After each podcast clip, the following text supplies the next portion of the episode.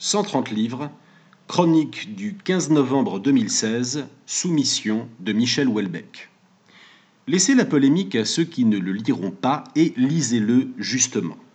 Soumission est bien moins un livre sur l'islam de France qu'un état des lieux péniblement juste de la République française, pointant le manque de souffle et de colonne vertébrale de la social-démocratie à l'origine de son échec comme stade ultime de l'évolution politique du pays.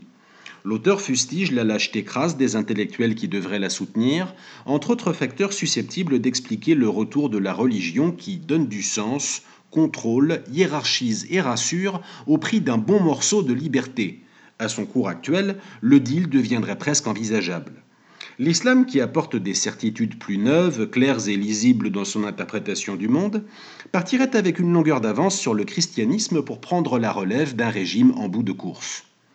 La vision de Welbeck de ce que pourrait être un islam politique à la française en termes de famille, priorité des priorités, d'éducation, d'économie, de sécurité ou d'affaires étrangères, interpelle à défaut d'être vraisemblable sur tous les plans, en particulier la vitesse à laquelle s'imposerait le retour du patriarcat. Mais trop de gens semblent oublier que le monsieur est romancier, pas journaliste ou politologue. Ce qui est certain, c'est que le président fictif Mohamed Ben Abbès sort largement grandi de la comparaison avec les élus français d'aujourd'hui. Les grandes oreilles de François Bayrou doivent d'ailleurs encore lui jouer le pont de la rivière Quaille en stéréo.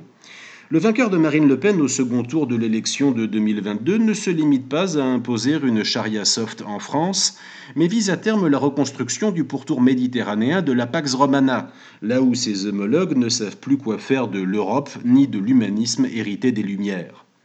L'auteur pose d'ailleurs sur ce dernier un regard passablement réactionnaire, tout en affirmant rapporter fidèlement ce qu'il observe de la France d'aujourd'hui, plutôt que développer une pensée welbeckienne. Précisons que ce côté réac ne l'empêche pas de largement se démarquer d'un Zemmour en interview. Citation J'ai lu un de ses livres, je l'ai trouvé très mauvais. On peut se demander pourquoi il est opposé à la burqa, tellement cela semble être son idéal. L'impression qui demeure est que le Michel Houellebecq de 2015 juge plus durement l'athéisme contemporain que la Ve République en elle-même. Sinon, le livre est drôle, déprimant et bien écrit, comme d'hab. Pour essayer d'imaginer où va la France, Soumission est autrement plus riche et intelligent qu'un échange entre Yvan Rioufol et Rokhaya Diallo. Même s'il laisse un goût de cendre prononcé dans la bouche, ce que revendique Houellebecq quand il affirme euh, ne pas vouloir qu'on le lise de manière très très agréable. Comme le relève le narrateur François, il est probablement impossible pour des gens ayant vécu et prospéré dans un système social donné d'imaginer le point de vue de ceux qui, n'ayant jamais rien eu à attendre de ce système, envisagent sa destruction sans frayeur particulière.